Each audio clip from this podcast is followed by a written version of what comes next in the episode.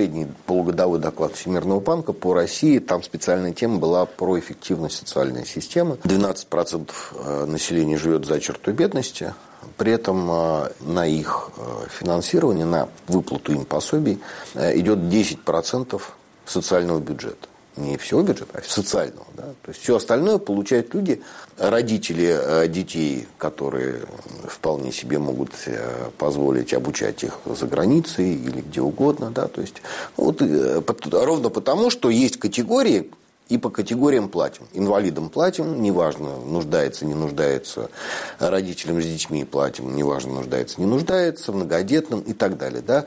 В результате те, кто реально нуждаются, получают 10% от всего социального бюджета, а он 3% от э, ВВП, насколько я понимаю, что в два раза больше, чем в среднем по миру. И они предложили перейти к другой системе, которая называется минимальный гарантированный доход. Не безусловно базовый, а минимальный гарантированный, который выплачивается тем, кто нуждается, на определенных условиях. То есть, ну, берется разница вот и черта бедности, доход семьи вот такой, и разница выплачивается. Ну, при условии, что люди принимают предложение о работе, если они поступают, э, соглашаются на там, не знаю, медицинское обследование детей, когда это требуется. Ну, то есть, чтобы маргинальные семьи каким-то образом э, в этом отношении подтягивать и стимулировать. Да? Насколько эта система могла бы быть э, имплементирована в России и будет ли она? Ну, а на самом деле вопрос, э, я не вижу ничего, э, как сказать, ничего невозможного, вот если абстрагироваться от там, жизненных реалий, то система, описанная Всемирным банком, ну, вполне логичная, вполне понятная и ну, правильная. Да? То есть, если у вас есть там, самые бедные, есть деньги для того, чтобы помогать самым бедным, ну, ну, в общем, желательно эти деньги направлять в эту категорию. Да? И если у вас этих денег много, ну, ну конечно, хорошо, что вы там будете помогать там, не 12% самым малообеспеченных, а поднимать планку 15 или, может быть, даже 20. Да? Но, конечно, первая задача – это вытащить тех, кто в самом низу, да? и обеспечить какой-то уровень жизни. Насколько я понимаю, э, там, вот в России пытаются создать то, что называется социальное казначейство, которое должно будет вот, выполнять именно такие функции. Ведь для того, чтобы э, осуществить вот эту программу адресной социальной помощи, вы должны очень четко идентифицировать э, семьи, идентифицировать э, их доходы да, и там, количество э, членов семьи, и понять, вот, соответствует или не соответствует. Мне кажется, что вот при всей э, мощи российской как это сказать, системы слежения за населением, да, вот она работает в какую-то другую сторону. То есть вот э, там за аккаунтами в социальных сетях э, российские власти следить умеют и с удовольствием этим занимаются. Ну, а за вот, банковскими счетами, впрочем. За банковскими счетами тоже, да. А вот за уровнем жизни населения, да, вот за, за тем, том, как, в каких условиях живут семьи, как-то вот не хочется этим заниматься. За это же звездочки на погоде. Ведь вот э, там слежением за политической оппозицией да, там занимаются люди, которые там вот кого-то выследили или придумали какое-то преступление, получили звездочку, премию, погоны. А здесь вот сидят люди, условно говоря, там, в Минсоцзащиты, или как он там сейчас называется, да, вот они должны свою работу делать. Вот они там, они могут ее так делать, они могут ничего не менять и получать свою зарплату. Они могут пыжиться, тужиться и внедрять вот эту систему социального казначейства и то, что описано в Всемирный банк, и при этом у них ничего не изменится. У них зарплаты будут то же самое. У них должности будут те же самые. У них никакого продвижения по службе не пройдет. А зачем тогда все это делать? Ведь если можно оставить так, как есть, ведь тебя же за это не выгоняют. Ну, национальная цель же поставил, президент же поставил Подождите. сократить бедность вдвое. У нас для того, чтобы, ну, для того, чтобы сократить бедность вдвое, у нас для этого есть Росстат. А мне эта цель, вот сокращение бедности вдвое, она кажется такой достаточно наивной. Опять люди... Она красиво звучит, да, но она практически бессмысленная. Потому что Э, стран, в которых доходы распределяются абсолютно равномерно и ровно, да, их не бывает. Да, вот в любой стране, как бы она ни называлась, как бы она ни была устроена, есть люди, которые, жизненный уровень которых выше, есть люди, у которых жизненный уровень ниже. И вы всегда можете построить распределение населения по уровню жизни. И всегда будут люди, которые живут хуже всех. Вот в любой стране, там, в Швеции, в Финляндии, в Америке, Франции, в Уганде, в Мозамбике, вот, везде, в любой стране это будет так. И всегда можно там, вот, договориться о том, что черта бедности она проходит здесь. Но если вы ее поднимешь, она будет проходить на уровне 13%. Если ты ее опустишь, она будет проходить на уровне там, 12%.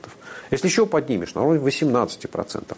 Но это неизбежно. Да, вот это просто там неравенство в распределении доходов. Поэтому вот сказать, что, знаете, мы хотим снизить с 13% до 6%, ну или там, не знаю, в миллионах людей можно тоже посчитать, не знаю, там с 20, там, 2 миллионов до 11, ну, это можно сделать только вот такими статистическими, бюрократическими махинациями. Черту План, понизить. Да, конечно. И для этого ничего не надо делать. И все понимают, что вот всерьез эту задачу не решить. Ну, не знаю, взять те же самые Соединенные Штаты Америки, ведь там же есть там 38 миллионов человек, которые получают вот эти food stamps. Да? Но это и есть примерно 13% населения. Ну, хорошо, вот, вот может это объективный какой-то показатель. Да? Поэтому вот мне кажется, что вопрос снижения уровня бедности это вот абсолютно такая вот бюрократическая э, э, идея, которая для людей, которые вообще не понимают, как устроена жизнь и как вообще идет там распределение доходов, что меняется, что не меняется, на что ты можешь воздействовать, на что ты не можешь воздействовать. Поэтому Национальный доход, ну, национальная цель, национальный проект снижения уровня бедности, я не сомневаюсь, что главным органом, который будет работать в этом направлении, это Росстат. Методику поменять, еще что-нибудь такое. Ну, да, подчинили его Минэкономики. Отлично, да. все хорошо. А, да, раз уж мы заговорили про стимулы, раздачу денег и все прочее, вы упомянули, что э, многие американские экономисты и политики считают, что последняя порция раздачи денег была немножко лишней. Э, припоминают, что инфляция выросла до многолетних максимумов вот за первый квартал этого года. А, чего ждать э, от сокращения действующей с 2008 года системы э, фискального, не, не фискального, а монетарного стимулирования экономики? Ну, давайте начнем с того, да, что это все гипотетически. Да, и никто не знает будущего, например, как с ковидом. Да. Вот мы же про то, что центральные банки будут продавать скупленные активы, слышали э, там, после кризиса 2008 года.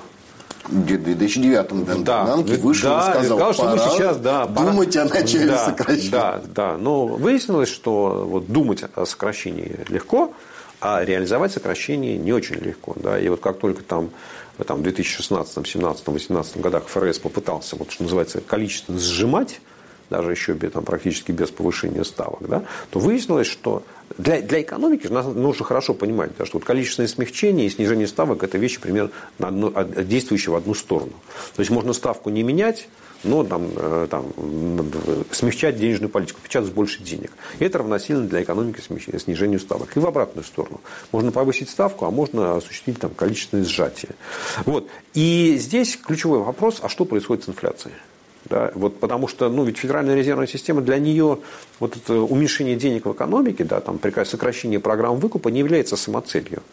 Да? Нужно хорошо понимать, что для ФРС это организация, которая работает, у нее так называемый двойной мандат. То есть она должна и стабильность цен обеспечивать, и низкий уровень безработицы. Да, то есть максимальную возможную занятость. То есть в этом отношении всегда нужно искать какой-то баланс. И в этом отношении там вот сегодня там, перед ФРС стоит ключевой вопрос, так же, как и там, перед многими аналитиками, а что будет с инфляцией? Да, действительно, там, в первом квартале э, этого года, 2021 года, инфляция сильно выросла. И такой там инфляции там, 4 с лишним процента, да, как в, в апреле, не было уже очень-очень давно. И здесь есть там, две точки зрения. ФРС официально заявляет, и там многие, там, ну, какое-то количество экономистов ее поддерживают, что это все временные эффекты что здесь сыграл эффект базы, что год назад цены были низкие, что здесь сыграл разрыв э, кооперационных связей, которые, вот, что называется, в ковид развалились, и сейчас они еще не восстановились, что здесь сыграл там, вот, э, циклический там, рост цен на сырье, и что там, пройдет время, там, производственные цепочки восстановятся, пройдет время, цены на сырье снизятся. Ну, и, короче говоря, вот э, эта инфляция рассосется. Да, то есть, вот, ну да, она сейчас на пике, да, она там объективно ускоряется, но это не потому, что денежная политика мягкая. Да, это потому, что ну, вот есть внешние факторы, вот они так сложились, там идеальный шторм, да, и вот влияют на это все.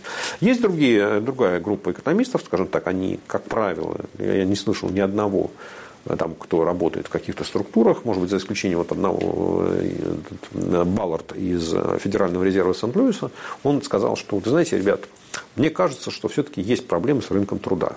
О чем говорят? То есть, вот, вообще говоря, для долгосрочной инфляции, да, вот если поверить ФРС, что инфляция, как они называют, транзишн, да, переходный характер, соответственно, другая точка зрения, что инфляция постоянная. И главное, наверное, э, из-за чего можно отнести, там, сказать, по-другому, ну, вот, э, вот раз, линию в этот раздел, как правильно сказать, да, это то, что есть ли инфляция, есть ли давление на цены со стороны рабочей силы, растут ли доходы населения. Растет ли заработная плата, точнее говоря. Да? Ну, потому что доходы выросли из-за чеков, но это тоже разовая мера. Вот. И выясняется, что вот здесь как раз э, похоже, что на американском рынке труда э, есть какая-то, ну, возникла абсолютно очевидная структурная проблема. Последние данные показывают, что по объему заработной платы, вот если тут сколько получает американская рабочая сила, там, 100, э, ну, там сейчас не 168, сейчас 152-3 миллиона человек работает, наверное. Вот по фонду заработной платы, в такой нашей советской терминологии, Америка вышла на докризисный уровень. Но при этом есть там, 8% безработных. То есть, а было 3. То есть избыточно есть огромное количество людей, которые не пришли по разным причинам, не вернулись на рабочие места, а денег уже как заработные платы выплачиваются уже столько же, сколько выплачивалось до кризиса. Да? И это означает, что те, кто сегодня работают, они добились повышения заработной платы. Сегодня можно пройти там, по любому крупному американскому городу, или там, не очень крупному американскому городу, и где вы видите огромное количество там, закрытых ресторанов, кафе, баров. Почему? Мы не можем привлечь э, работников, не можем никого взять на работу, потому что те зарплаты, которые мы платили до кризиса, они сегодня не конкурентоспособны. Плюс пособие высокие. Вот, да, да, да, потому что сегодня безработный получает федеральную надбавку такую, он получает надбавку такую, он получает надбавку такую, и он понимает, что вот в принципе, можно ничего не работать и получать вполне достойные деньги. А если у тебя еще есть там дети, ну, тут совсем хорошо. Да? Вот. И говорит, единственная возможность э, открыть там, нашему там, ресторанчику, это мы повысим заработную плату, не знаю, там, в два раза. То есть мы ее повысим в два раза, мы разоримся. Или мы там должны повышать цены, к нам не придут потребители, да, к нам не придут посетители. Вот. И это, если, ну, не если, да, в принципе, в моем понимании, как я вижу ситуацию, действительно есть очень сильное давление на э, ценовую ситуацию со стороны рынка труда. И пока внятных аргументов со стороны ФРС, что это не так, я не услышал. Да? Вот, соответственно, вот если мы встаем на позицию ФРС, мы считаем, что ФРС права в своей оценке ситуации, то э, там ФРС будет выдерживать свою линию поведения, явленную, да, что до 2024 года э, повышения ставок не будет, что программа количественных смещений, то есть вот эти 120 миллиардов долларов, которые мы ежемесячно тратим на покупку ценных бумаг, мы ее в какой-то момент начнем медленно-медленно сокращать, но пока мы ее продолжаем, не видим смысла. Вот. И, соответственно, вопрос, ну, то есть дальше можно сказать, ну, если ставки не повышаются, ну, в общем, наверное, там в экономике мало что поменяется. Есть другая. Соответственно, встаем на другую точку зрения считаем, что инфляция носит не переходный характер, что она носит системный характер, устойчивый характер. Осенью ФРС, условно говоря, прозревает, понимает, что оценка ситуации изменилась. Ну, собственно там все могут ошибаться, да, ФРС ошибалась перед кризисом 2008 года, говорили, что там никаких, никакой угрозы нету. Поэтому тоже такое может случиться. Да? И, соответственно, осенью ФРС там, неожиданно осознает, что инфляция грозит выйти из-под контроля и начинает закручивать гайки да, и там, начинает там, количественное сжатие, начинает повышение процентной ставки. Ну и здесь экономика, вот, ну, слава богу, там американская экономика, она уже практически полностью восстановилась. Я думаю, что летний сезон приведет к тому, что все, даже вот, вся сфера услуг, она выйдет на докризисный уровень. Но тут повышение процентных ставок, говорит, стоп, ребят, что-то вы как-то разогнались. Да? И вот там экономика, которая, что называется, пошла вверх, на нее, ее, ее начнут давить вниз, ну и дальше, там, конечно, там, реакция на финансовые рынки, потому что повышение процентных ставок ну, приведет к тому, что там, котировки акций упадут, конечно, цена облигаций начнет падать. Ну и, в общем, на финансовом рынке тоже начнутся какие-то серьезные потрясения.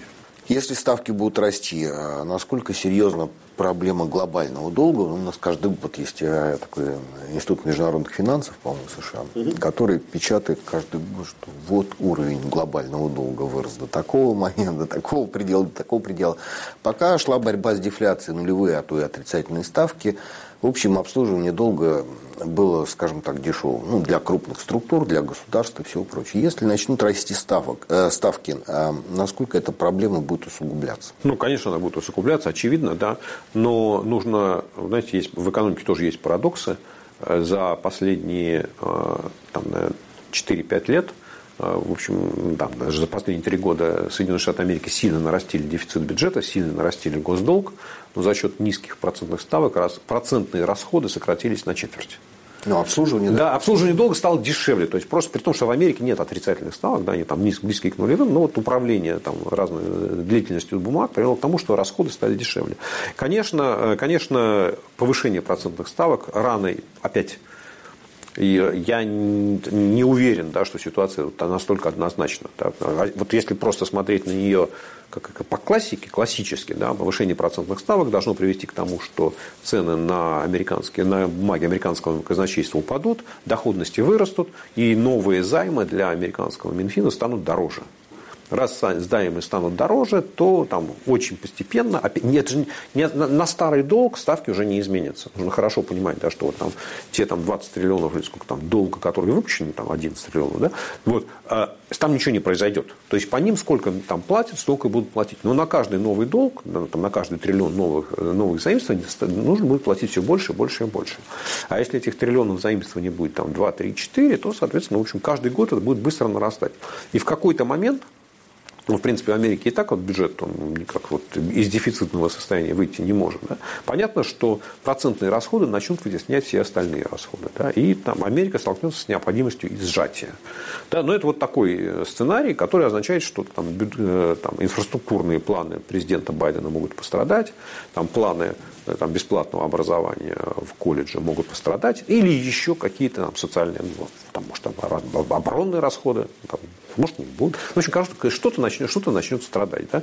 Дальше, там, если вот гипотеза о том, что рост процентных ставок приведет к падению котировок акций, облигаций, это означает, что пенсионные накопления американцев обесценятся. Ну, там, в какой-то части. Да, это означает, что э, пенсионные фонды, которые в том числе там, на уровне штатов, у них возникнет дефицит ресурсов, и им нужно будет искать какие-то деньги. Ну, вот такой вот, как вот постепенно нарастающий, усугубляющийся финансовый кризис, который может... И дальше... ФРС обратно включить. И, вот, да, да, да, да, да. И дальше вот ФРС, сталкиваясь со всем этим делом, он говорит, так, или мы сейчас снова начинаем включать печатный станок, или мы возвращаемся к тому, что называется сегодня э, контроль за процентными ставками.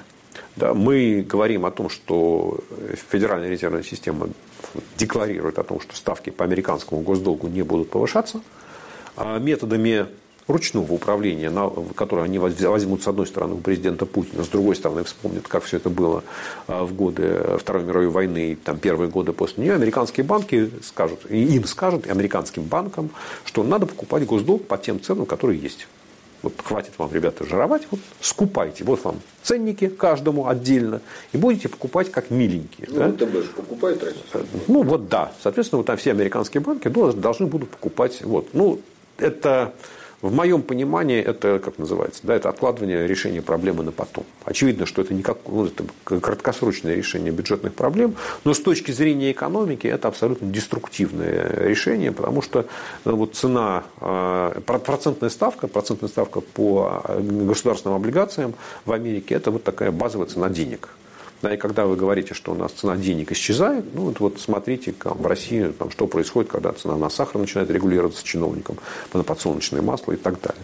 Вот, поэтому а, вот как ситуация будет развиваться, ну здесь слишком много развилок, да, я бы, наверное, все-таки постерегся говорить, что, знаете, вот только так и больше не так. Еще один э, момент. Последние 12 лет вся эта э, чрезвычайно мягкая денежная политика была возможна благодаря тому, что был такой канал канализации лишних денег, это фондовые рынки, да, а, и биткоин. Сейчас Нет, ну рынок, рынок недвижимости. Да. Рынок недвижимости, да, то есть, ну, что, напечатали много денег, американские домохозяйки вот в последнее время уже принесли свои чеки, купили акции Илона Маска или там Марка Цукерберга, ну, кому из домохозяек какой из персонажей больше нравится.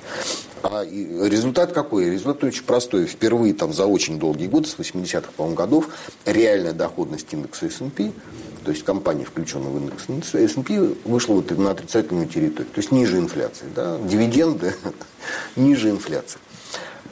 А, если начнется сжатие или там повышение ставок, удорожание денег для корпоративного сектора – не сломается ли эта система, когда э, есть канализация, ну, то есть вот канализируются лишние деньги в этот самый, не, не, они выходят не на потребительский рынок, не в потребительский сектор, не в цены э, товаров. Там. Угу. Хотя уже сейчас есть э, признаки того, что там цена на дерево взлетела там, в два раза в США просто потому, что это дерево, да, его, оно нужно для строительства, а его мало. Вот. А, не выльется ли это э, в потребительскую инфляцию, и есть ли тогда механизм, да, вот, как бы вот они печатают деньги, а это только приводит к росту потребительских цен, не к росту фондового рынка, а потребительских цен. Ну, что делать в, этом, в этой ситуации э, регулятору? Да, вот? Ну, смотрите, Максим, на самом деле вот э,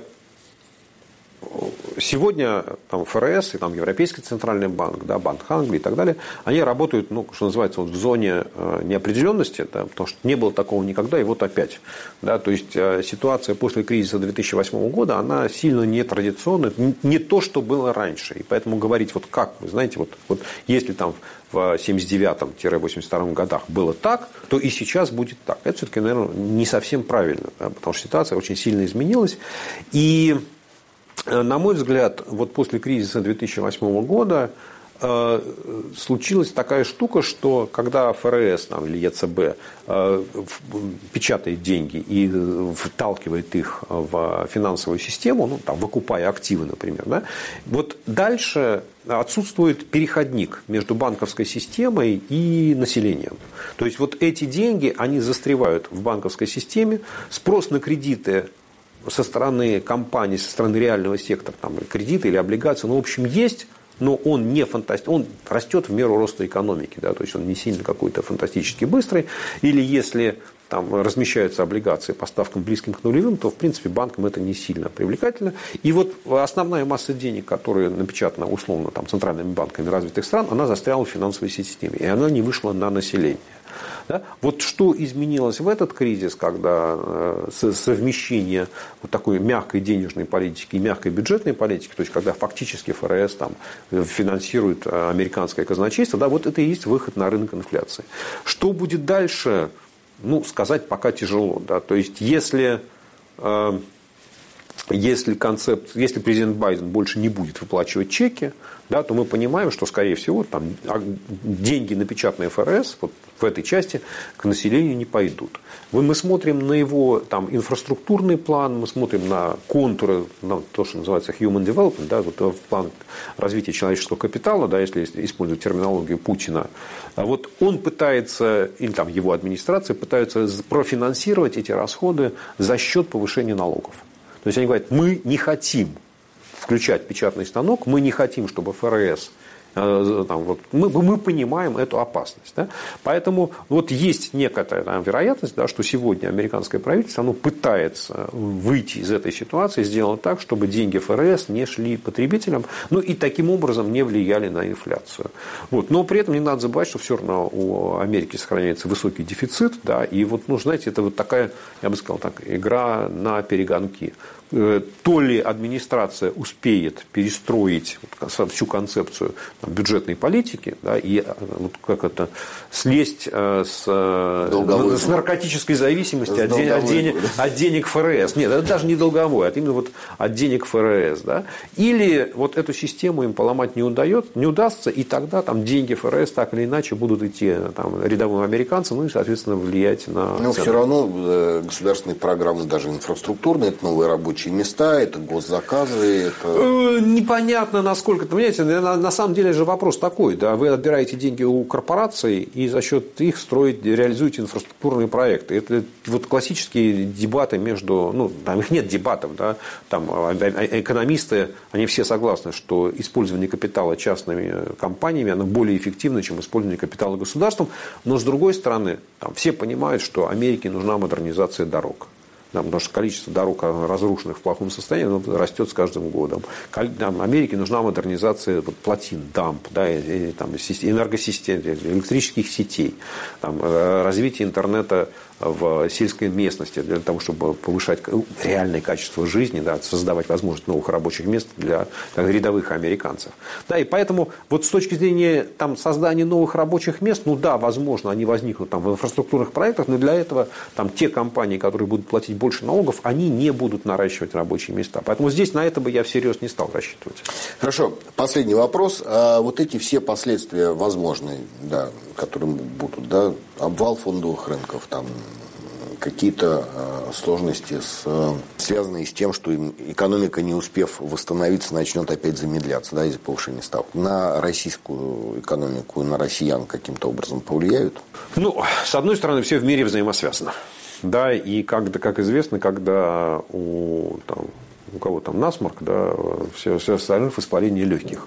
А, вот, поэтому сказать, что там, что бы ни было в Америке, там, на Россию, это не повлияет, наверное, невозможно. Да? И понятно, что если начнется а, глобальное повышение ставок, да, процентных ставок в Америке, то оно, безусловно, выльется, перейдет на развивающиеся рынки, да, и, условно говоря, тому же самому российскому Минфину для того, чтобы э, там, занимать деньги, там, выпускать еврооблигации или внутри страны, нужно будет платить. То же самое, повышать процентные ставки, платить больше за обслуживание долга, но с учетом того, что у российского Минфина долг не очень большой, там 20, меньше 20% ВВП, ну, очевидно, что эта проблема будет совершенно другого масштаба и не настолько критической, как, там, условно говоря, в Америке. Поэтому в этой части я бы вот всерьез не, не, не стал бояться. Да? Думаю, что это проблема, которая там, ну, там, знаете, как вот если очень оценивать качество там, российской бюджетной политики, вот таких классических э, э, от, как, позиций, в принципе, это устойчивый бюджет. Да, то есть его, его, его вряд ли этим можно покачнуть. А другое дело, что вырастут стоимость заимствований для российских компаний, да, они и сегодня, в общем, явля... платят больше, чем э, там, компании из Восточной Европы, из Западной Европы, не говоря про Америку. Вот, соответственно, возможно, там, Россия, российские банки, компании смогут привлекать меньше денег западных рынков. Да, соответственно, там будет э, там, тормозиться экономический рост. Ключевой вопрос, это, ну, то есть, для, опять, это да, но я бы сказал так, что этот эффект он будет измеряться там, десятыми долями ВВП. Для России, конечно, ключевой фактор – это э, спрос на сырье, в первую очередь на нефть.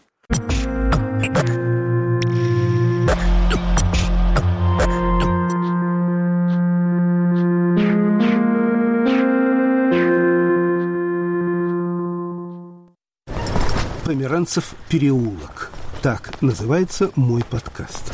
Игорь Померанцев – это я, а переулок – это мои записи, новые и архивные, интервью, монологи, эссе, музыка, стихи. Я делюсь тем, что интересно мне самому. Не обходите мой переулок стороной. Вас ждут интересные встречи. Студия подкастов «Радио Свобода».